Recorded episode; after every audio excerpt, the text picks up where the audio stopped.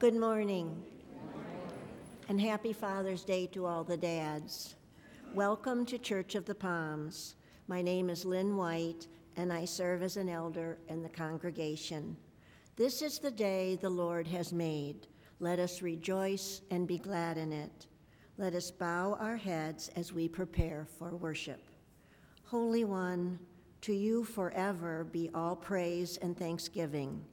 Lord of life, may we be glad when it is said to us, let us go into the house of the Lord.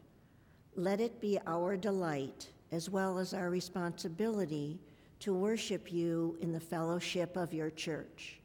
Prepare us in mind and spirit to honor you. Tune our hearts to sing and speak your praise. May we receive with gratitude all that you have for us and offer willingly all that you ask of us. This morning, accept our worship, silent, spoken, and enacted, to the glory of your holy name. Amen. Now, as we worship together, may our hearts receive the Holy Spirit, our ears listen to your word, and our voices be raised in the praise of the glory of God.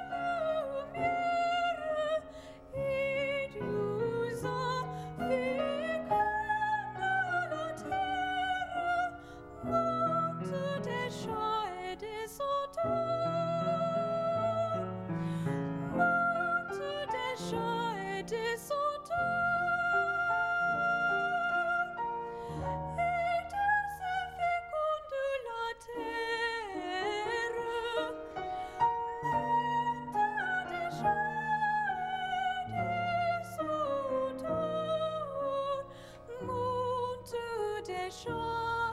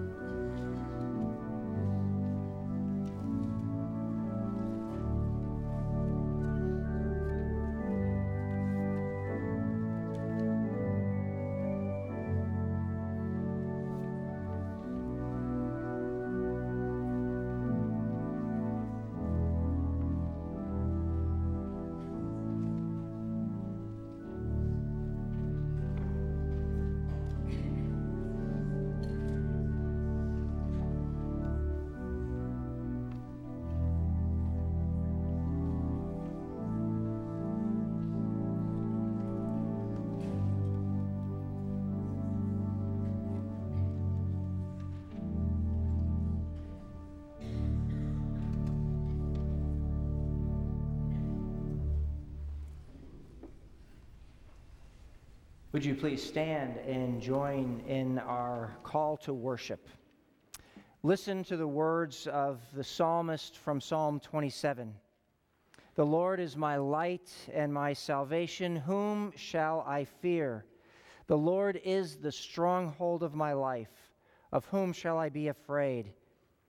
One thing I asked of the Lord that I will seek after, to live in the house of the Lord all the days of my life, to behold the beauty of the Lord and to inquire in his temple. For he will hide me in his shelter in the day of trouble. He will conceal me under the cover of his tent. He will set me high on a rock. Let us worship God.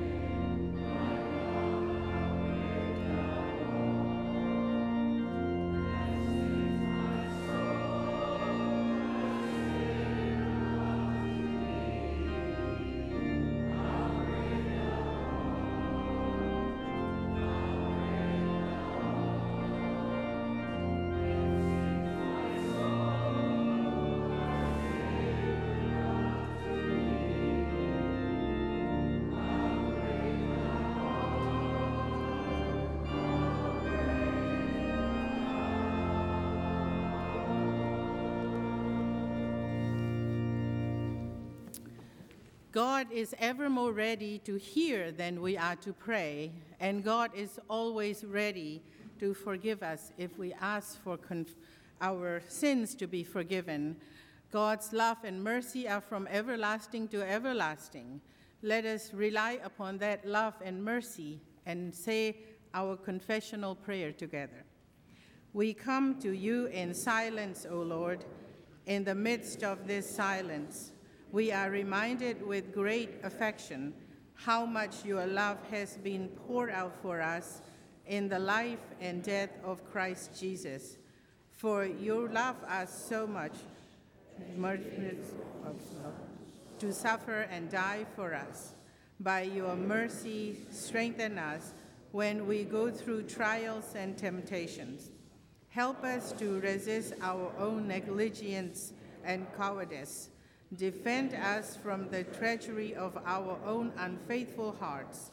Forgive our sins, gracious God, we ask in the name of Jesus Christ, our Lord. Amen. God have heard our prayers, and God in his love and mercy have forgiven us. Friends, believe the good news of the gospel.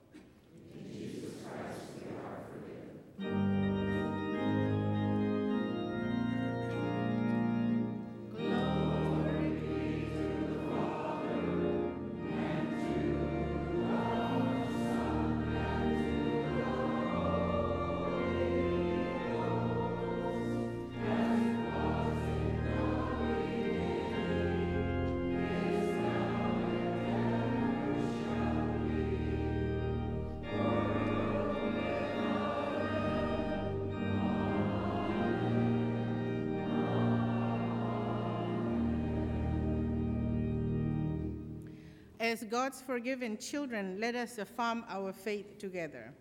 I believe in God the Father Almighty, maker of heaven and earth, and in Jesus Christ, his only Son, our Lord, who was conceived by the Holy Ghost, born of the Virgin Mary, suffered under Pontius Pilate, was crucified, dead, and buried. He descended into hell. The third day he rose again from the dead. He ascended into heaven and sitteth on the right hand of God the Father Almighty. From thence he shall come to judge the quick and the dead. I believe in the Holy Ghost, the Holy Catholic Church, the communion of saints, the forgiveness of sins, the resurrection of the body, and the life everlasting. Amen. Now we greet one another in Christ's name.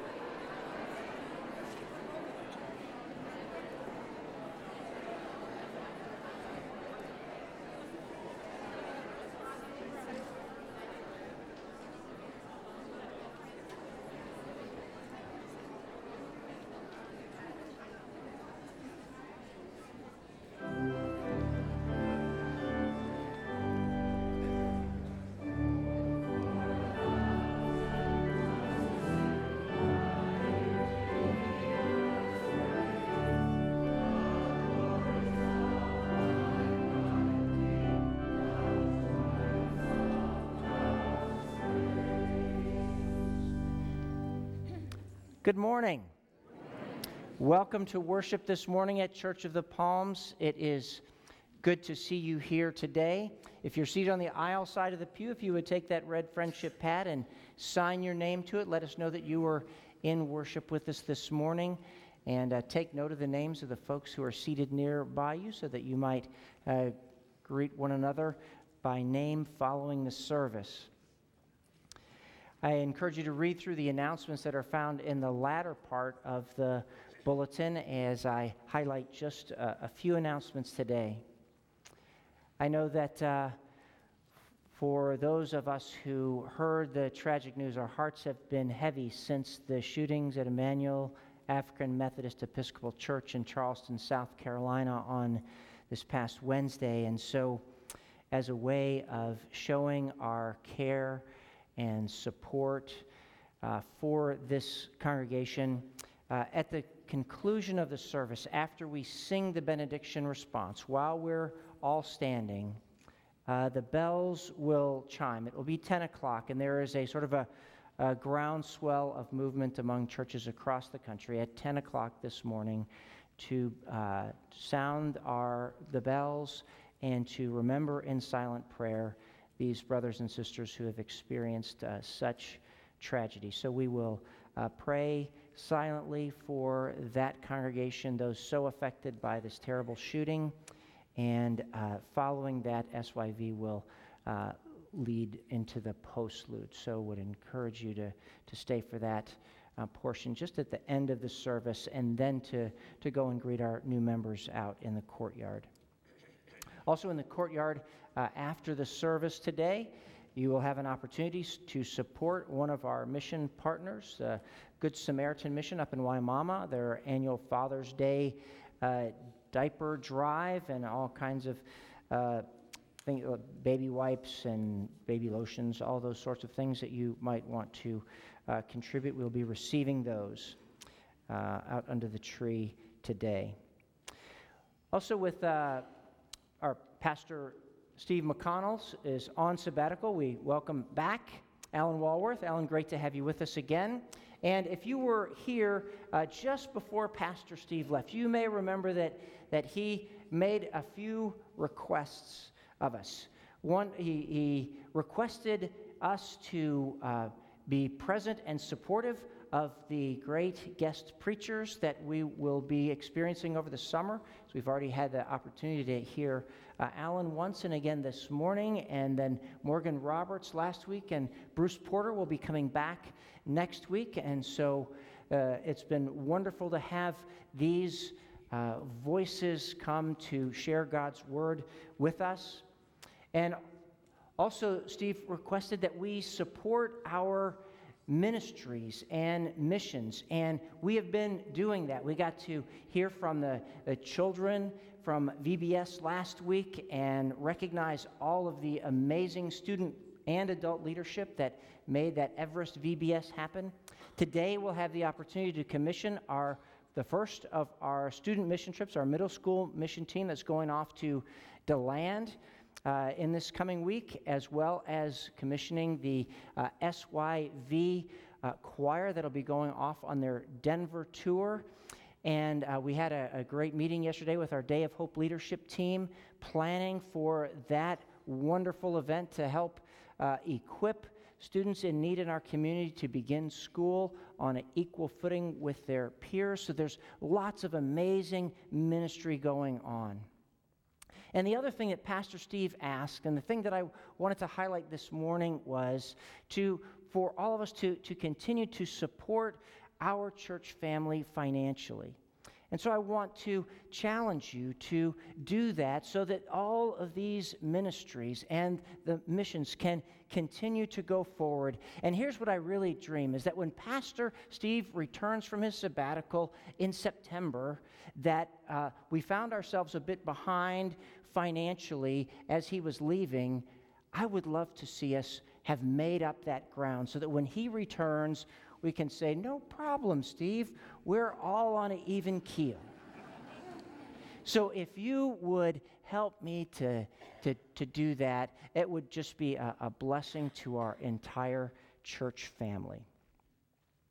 Well, with those announcements made, it's now my pleasure to invite up our middle school mission team, their high school leaders, if you'd come stand here in the chancel, and S Y V singers, if you would stand where you want to just stand where you are. That's probably a better way to do it. So I think you're going to have to make some more room there, Connor. Yeah.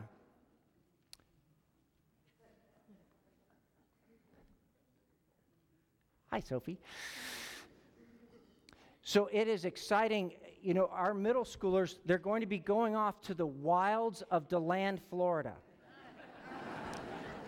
They'll actually be staying on the campus of Stetson University. The previous congregation I served for twelve years was across the street from where you will be, and so I uh, am excited that you'll be serving in in DeLand. And you know, Jesus called those who follow him to uh, be his witnesses in Jerusalem, in Judea, and Samaria, and to the ends of the earth. And so it is a beautiful thing that these students, these adult leaders, and these student leaders have the opportunity to live that out, even early on in your journey with Christ. And so as you prepare for this week in uh, service, in relating to one another, in worshiping in the evenings, know that you go with, with our blessings and with our prayers, knowing that what you say and what you do, you have the opportunity to be the hands and feet of Jesus. And I'm going to move over here and speak to S Y V now, and to you who are heading off to Denver on a choir tour. You have a similar kind of opportunity by the, the beauty of the music you bring, by the joy of the way you carry yourselves when you are just moving from place to place in that Rocky Mountain area, and, and appreciating God's beauty in that part of the country. You have the opportunity to be the hands, the feet, and the voice of Jesus. And so we uh, commission you and bless you. Let us pray. Gracious God, we pray the presence of your Holy Spirit on this middle school mission team as they journey together to DeLand to serve you there. Help them to see with your eyes, to hear with your ears, that their hands and feet may be about your work. Give those who lead them strength and energy and compassion and love. Help us who remain here at home to support them with our prayers.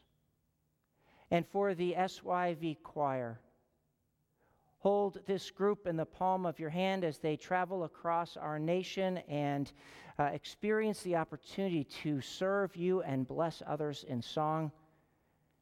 May what they sing and say be your words. May what they do be your work. We pray it in Jesus' name. Amen. You may be seated, and the middle school team is heading off to the garden where they will be prayed for in just a few minutes. And as the uh,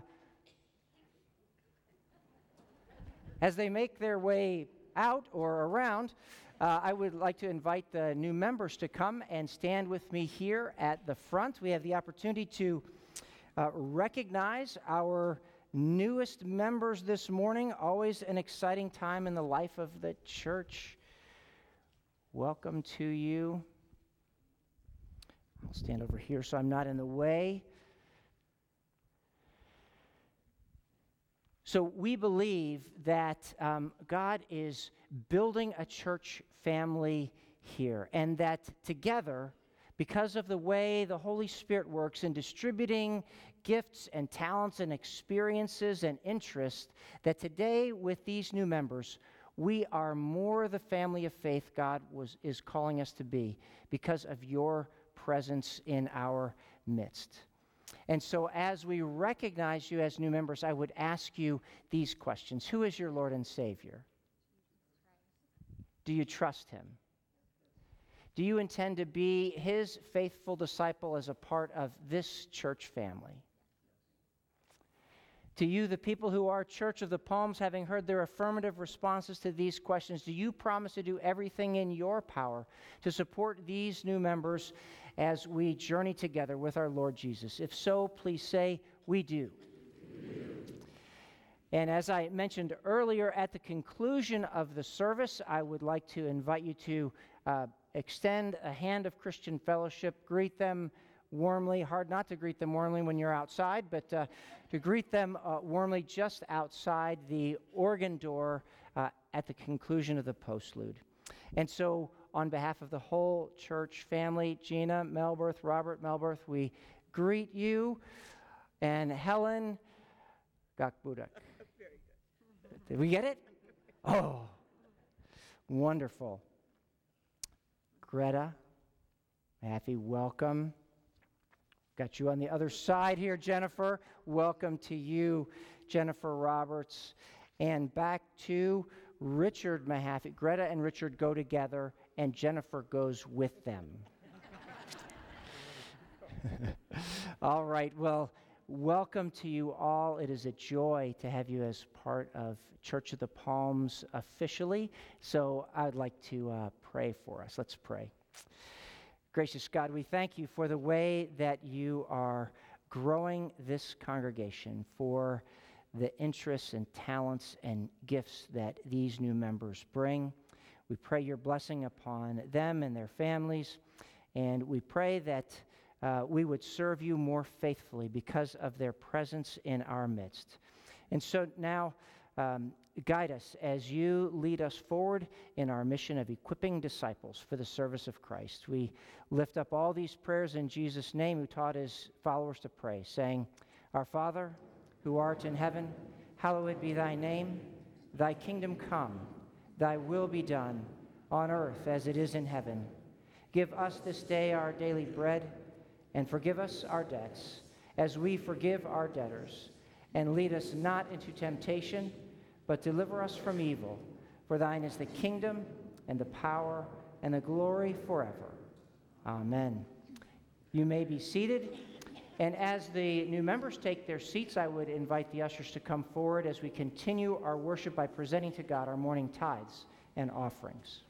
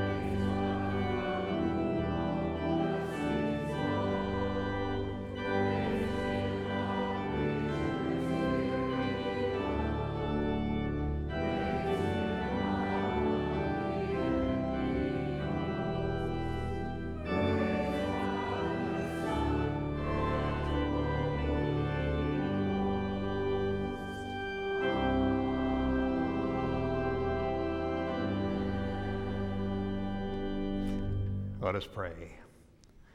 Lord, you have provided us with so much, and what we give, we know, is already yours. Blessings. Blessings that have been pressed down, shaken together, and running over. We pray that you'll continue to give us a cheerful heart and the wonderful motivation to give. In the name of our Lord Jesus, amen. You may be seated. And now we're going to welcome Lori and all the children. Good morning. Hi. I'm like rubbing on something. Good morning. How are you? Thank you. Hello, hello. Hi, Sydney. Hey, Moxie. Hi, Kate. So I brought my favorite pillow with me today because every Sunday I take a nap. Nobody has to make me take a nap, but I take a nap. Do any of you guys still take a nap? Does anybody? Yeah, Maddie. Not sweet. This is so great. Have any of you ever had to take a nap when you didn't want to? Yeah. So why would someone make you take a nap? Why would like a mom or a dad or a teacher make you take a nap if you didn't want to? Sam, what do you think? Because you don't have any sleep. Because you didn't have enough sleep? Is that what you said? Yeah. Yeah? Why else? Because you're grouchy. Oh, yeah. That's what I'm thinking. Like, they maybe know better than we know that if we don't get enough sleep, we might get a little grumpy or a little snarky. Yeah, exactly. So up in kids' worship, we are doing a series on Psalm twenty-three. And the first week we did, "The Lord is my shepherd, I shall not want." So we learned that we could be confident that God was going to take care of us. And remember we did that story where the shepherd had one hundred sheep and one of them got lost? Does anyone remember what the shepherd did when one of those sheep got lost? He looked for the one sheep. Yeah, he went and found it, that he took care of it. So today we're on to verse two, and it goes like this. He makes me lie down in green pastures and leads me beside still waters. Why would the Lord make us lie down and drink water? What do you think? Why do you think he would make us lie down? What do you think, Maddie? Because um, he gets some water from the ocean. Yeah, like he we knows that we need water to live. Absolutely. We can only survive a couple of days without water. Why do you think he makes us lie down?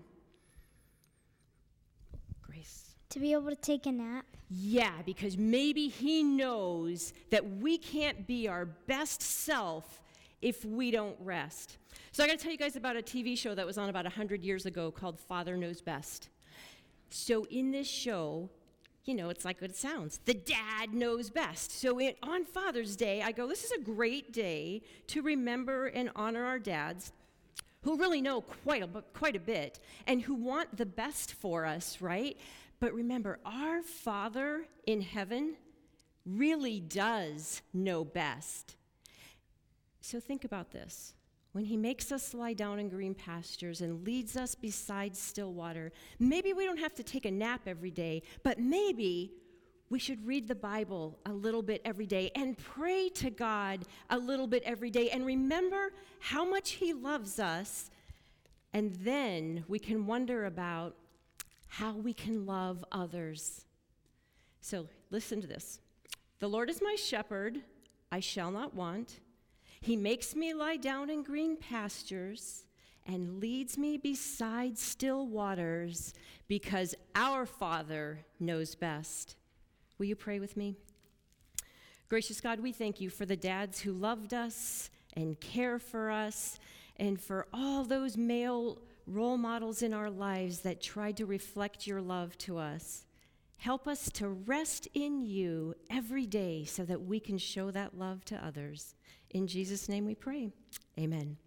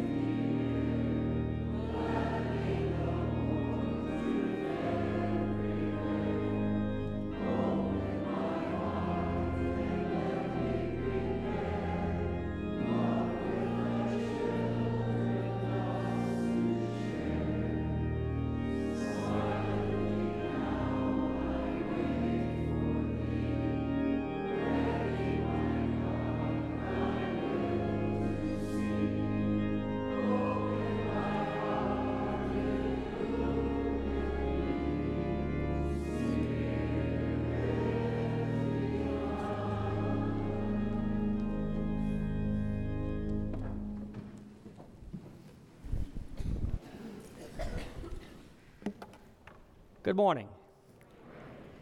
I know when the children's moment was happening, some of you heard the word nap and thought, I think I'll just take one right quick on Sunday. That's what the sermon's for, isn't it? But before you doze off, I need a little audience participation moment. Would you take your keys out if you have them in your purse or pocket? Anybody got keys? Make a nice rattling sound. We could save a lot of money on handbells, Genevieve. We just used a key choir, maybe. Hard to keep them in tune, though. Uh, are you like me? I, uh, some of you probably are. I really love keys. Some of you don't. Some of you can't wait for the day, and it's almost here, when these will be a thing of the past like buggy whips. You know, you now can you'll be able to get in a car and just press a button that says start. No key to have to lose or find. You, you can go into a hotel room or punch in things on your home. The days are coming when there won't be keys, I guess, but I have always loved keys. From the moment I was lying on my back in a bassinet, reaching up for some plastic keys and a mobile over my head. Now it's probably iPhones or something over your heads, I guess, but I just, I like, I like keys. And I'm probably not alone in that regard, because apparently Jesus liked keys too. And if you'll pardon the pun, we have a very key verse in the Gospels today in Matthew chapter sixteen that talks about keys. So I'm drawn to it. It's Matthew chapter sixteen, verse thirteen. When Jesus came into the district of Caesarea Philippi, he asked his disciples, "Who do people say the Son of Man is?" And they said, "Well, some say John the Baptist, and others Elijah. And some say it's that you're Jeremiah or one of the prophets." And then Jesus said to them, "But who do you say that I am?" And Simon Peter said, "I know, I know. You're the Christ, the Son of the living God." And Jesus said, "Blessed are you, Simon, son of Jonah. Flesh and blood has not revealed this to you, but my Father in heaven. And I tell you, you are Peter, and on this rock I will build my church, and the very gates of Hades will not prevail against it.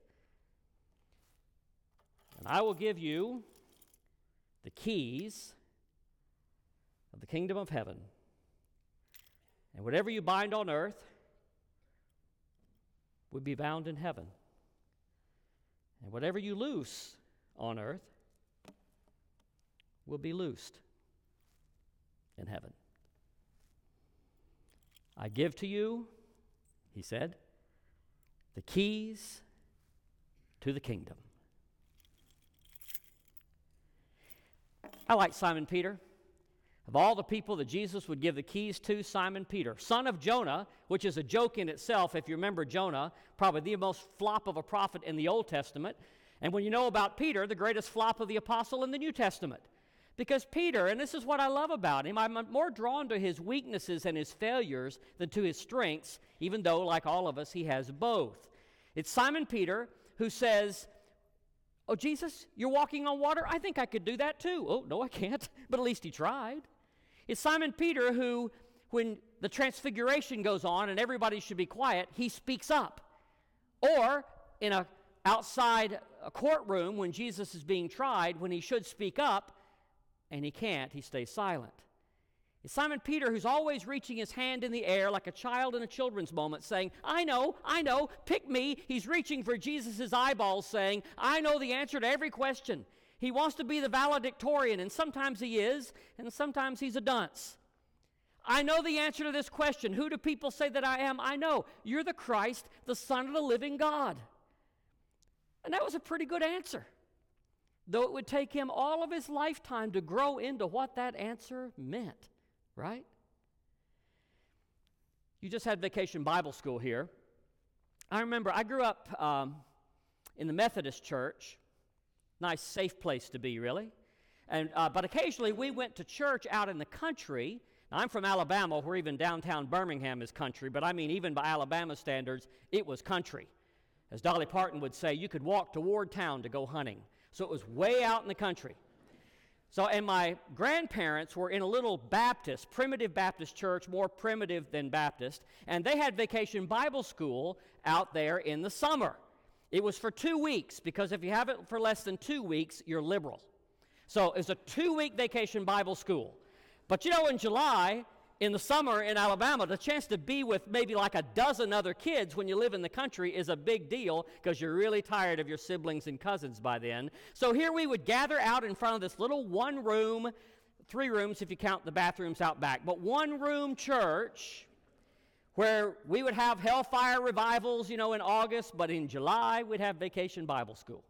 And Brother Parker uh, was the pastor. Missus Parker played the piano. And so he would line us all up outside on the very first beginning of Vacation Bible School. Don't know if we still do this, but you had a parade in those days.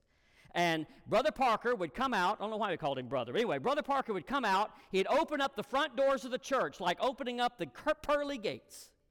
And we'd all be sweltering out there wanting to come into glory. And he would say, "Who wants to carry the American flag today?" Every hand goes up. Of course you want to carry the American flag because we're going to say the pledge in a moment. And so I wanted to carry the flag. But of course he gave it to my big brother because he was tall. And he carries it like a Marine going up Iwo Jima. You know, he's so proud. Not a problem. He's got a Christian flag. Who wants to carry the Christian flag? Sure, I'd be glad to. Pick my big tall cousin for that one.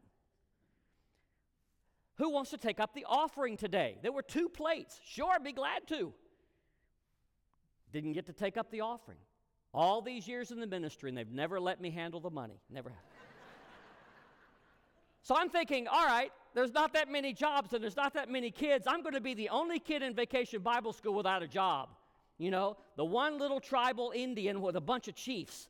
And I'm thinking, this is really terrible. And then at the very last, Brother Parker had his Bible, and he said, "Who wants to carry the Holy Bible?" Sure. I mean, it is Vacation Bible School, after all. Now listen, this wasn't a copy of the Holy Bible. This was the original Holy Bible. In the original King James, like Jesus spoke it. Brother Parker was illiterate, so he didn't have to read the Bible. I guess he had it memorized, but it had a great big rubber band around it. So it was the sword of the Lord.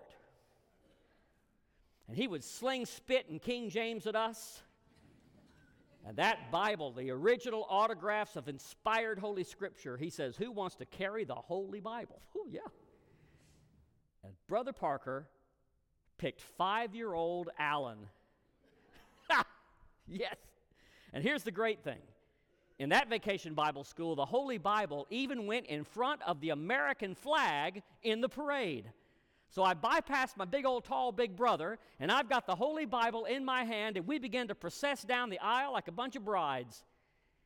Miss Parker's playing the piano. I've got the Holy Bible in my hand, and I put my nose up in the air, which is the great temptation of those who hold the Holy Bible. And I began to process down that aisle.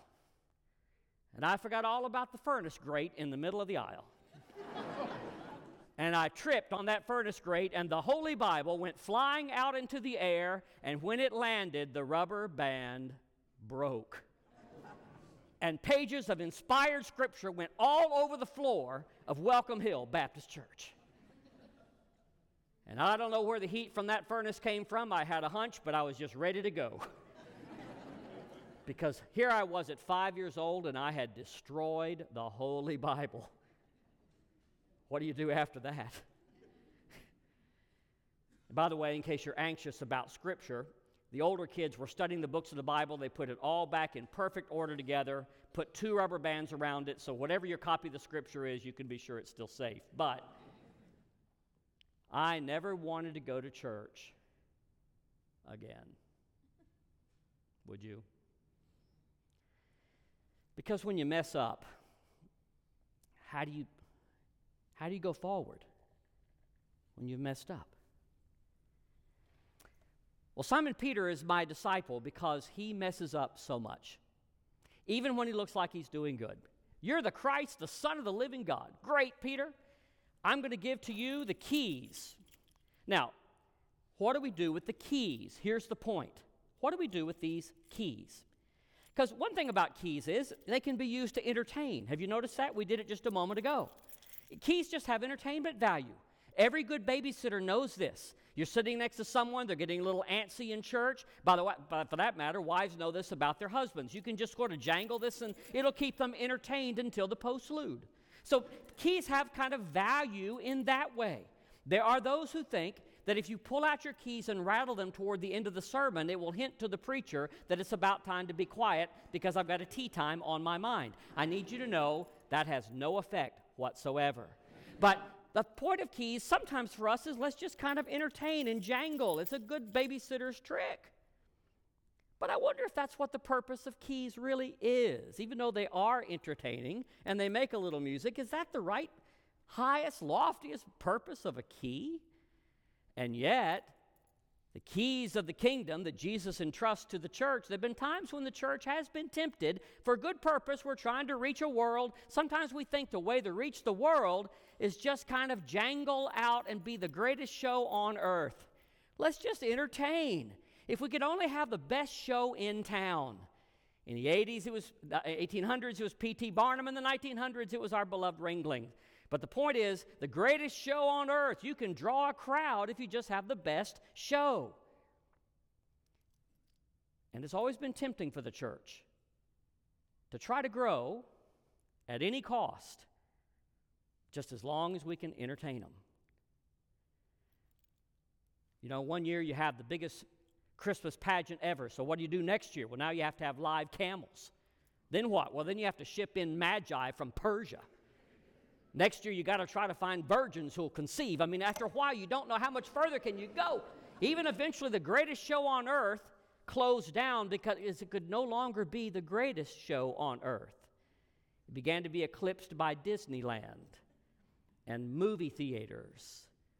The trouble with trying to entertain is that it's slaking your thirst with salt water, and you always have to have more. And Jesus said, I want you to reach the world, but don't be tempt, don't fall to the temptation which he faced himself. You remember the devil took him out and he said, hey, jump off the pinnacle of the temple, land like a butterfly. If you want to get a crowd up, Jesus, they'll gather for that. People love a somersault and, you know, aerobatics. And he wouldn't do it because it's not enough to gather the crowd if you're going to lose them tomorrow to the next flashiest thing. Keys do entertain, but I can't believe that's what the keys were really for. So, you know, keys also have another value. They represent power, right? Power.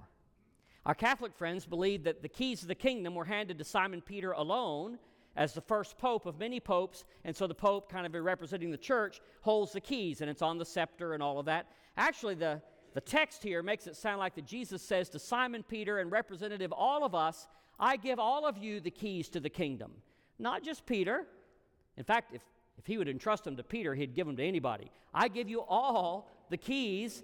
I'm from Alabama, so this is all y'all, the keys to the kingdom. We all have these keys. So sometimes what we're tempted to do with them is just sort of clutch them. You can just choke the music right out of a set of keys, but they make a great fist, right? Keys represent power. I left one church, and they, the the administrator stripped me of the my office key and the church parsonage key and the security key, and, you know, I leave town with one little key to my car. Couldn't wait to get to the next church and put on another, you know, car key and master key. They give the senior pastor a master key to the church. They should call it a servant key, but it's called a master key, which the pastor learns pretty quickly only fits his, his or her office. Because over the years, they've changed all the locks, and you go from thinking you got all the power to realizing you don't, because the person who has all the power isn't one of these people in a little black dress. The one who has all the power is a sexton around here who has a great big old wad of keys that comes out on a chain. I mean, they can get into anywhere except maybe the Presbyterian women's closet, but they can get almost anywhere. That's where the power is. The one who holds the keys has the power. And it's been tempting for the church through the Christian centuries to take the, the keys and to clutch them into a fist and say, we'll make them believe with us. And whether it was evangelism by the sword or by piling it up into the ballot box, as long as we have enough power, we'll make them believe. It's tempting to do that with the keys, to face a world that is wired for power with more power.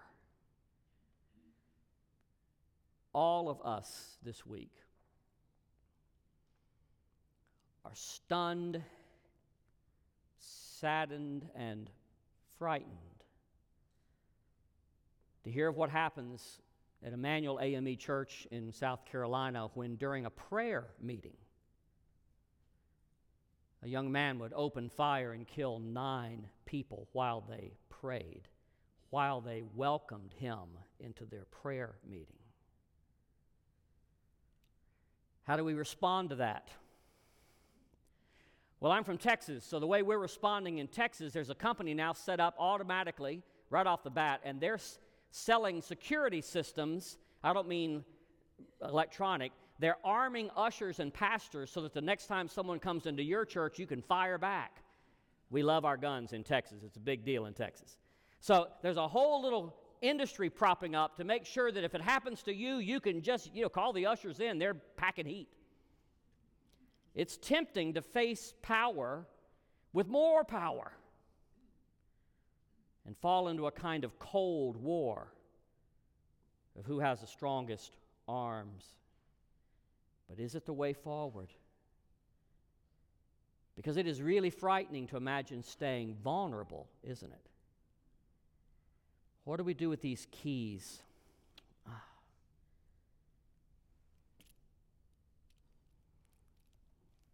There's really only one thing keys are for. One thing, really.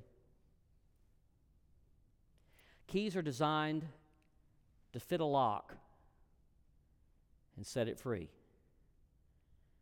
to fit the ignition of a car and set it going. Keys were designed to release what was captive and locked up. Jesus not only gave the keys, he gave an instruction sheet. So here's what you do with the keys. Whatever you leave locked up is going to stay locked up. There's a lot at stake here. Some of you have a drawer at home, probably in the kitchen, and inside are about forty-seven different keys, and you haven't got a clue what they go to anymore, right? So much unlocking power, and we can't figure out how to get it to the right lock, you know. We have each been given keys that unlock hearts in the gospel, but sometimes they're just sitting idle in our pockets, in our hearts. But he said, whatever you'll set free will be set free forever. That's what's at stake. You remember on uh, um, Andy Griffith's show, Otis, the town drunk, would check himself into the jail on Saturday nights, remember? And then he'd sober up overnight, and then Sunday morning, I guess because he had to go to Sunday school, he would let himself out. And you remember he'd reach through the bars, you remember where the keys were on a big ring? Just right outside the bars, you know, and he let himself out. But in a way, that's a parable of the way it is. As we scatter from here, wherever you go to school, to work, to golf, or wherever, that means that God has placed the keys of the kingdom right within reach of every least, last, and lost person in this world. It's so close, their lock and this key, they're so close. Whatever you'll set free will be set free for, well, forever. That's what you do with keys. When I left another church, they threw a great big party. They were really happier about it than I thought they should, but uh, they invited the mayor of the city in Huntsville, Alabama to come, and he presented to me this key to the city of Huntsville, Alabama. And of course, I've worn it ever since. That was in nineteen eighty-nine. Now, given how much I like keys, this was really a big deal to me, right? And so my eight-year-old son came up to me and said, "Dad, cool, before we leave town, let's go empty out Walmart. There's stuff I want.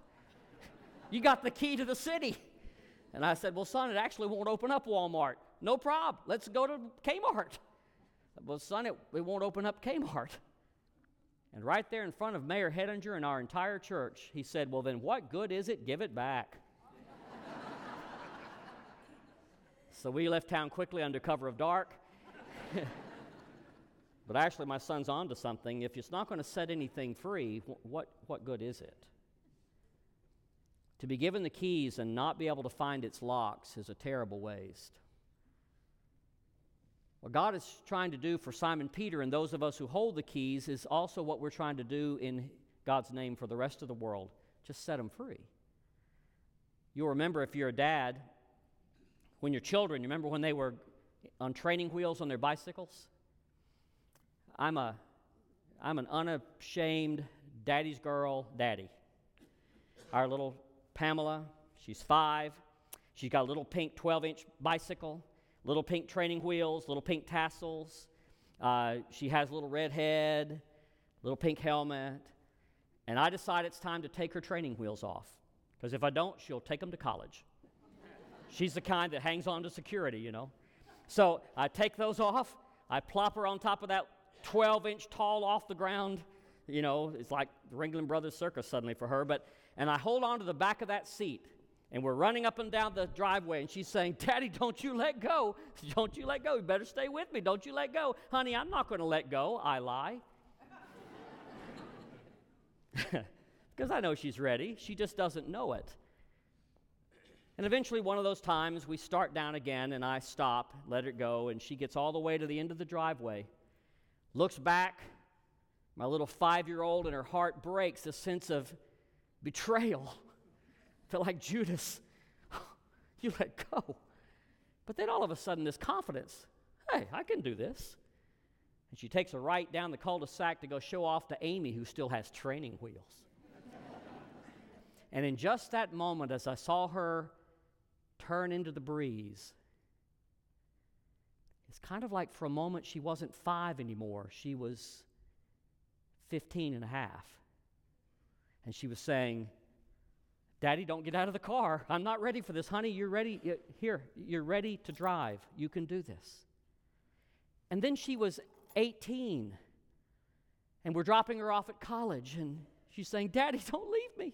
Honey, you're ready for this. You just don't know it." And then she was in a wedding veil in the back of a church, forty-six, maybe forty-seven years old. I'm not going to let some hairy-legged boy get to my girl. Anyway. "Daddy, don't leave me." "Honey, you're you're ready. You just don't know." And then she turned five years old again in front of me. I mean, all just that quick. And as I turned to go back into the garage, putting a pair of pink training wheels into a box from whence I knew they would never come down, I whispered under my breath, "Oh, Pamela, oh, don't leave me." And she whispered back, "You're ready, Dad. You just don't know it." The whole point of the keys is to find something or someone and set them free. It's the hardest and most beautiful thing you'll ever do, right? Dads? So I told you I didn't want to go back to church. I did, as you probably figured out. Parents not at Vacation Bible School. All twelve of us had to come with our parents, so now it's like Easter. There's thirty people there. And Brother Parker comes out and says, who wants to carry the flags, and who wants to take up the offering, and who wants to carry the Bible with its refortified double rubber bands? And the only hand that's not in the air is little five-year-old Alan on the back, who didn't even want to come anymore. And Brother Parker waved over the hands, and he picked the five-year-old in the back, and he said, "Alan, would you carry the Bible tonight?" And as we marched into glory, Brother Parker put the Holy Bible back in my hands. And to this very day, I never look down w- without being amazed. Because in that moment, if you had the ears of angels, you would have heard a little five-year-old's lock fall to the ground. This is the word of the Lord. Thanks be to God. Now there's a foundation you can build on.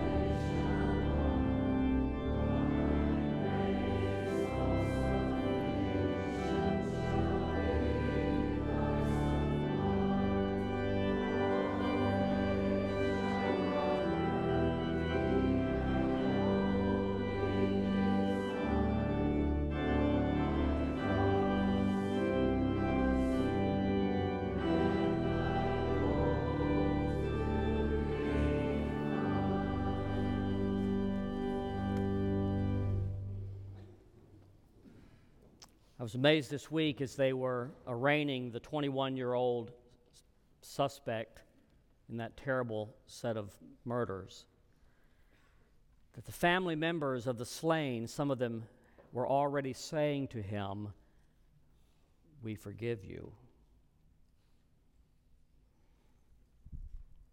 Now that's what I call using your key. So what do we do with the keys? As our friends at NASCAR would say, ladies and gentlemen, start your engines.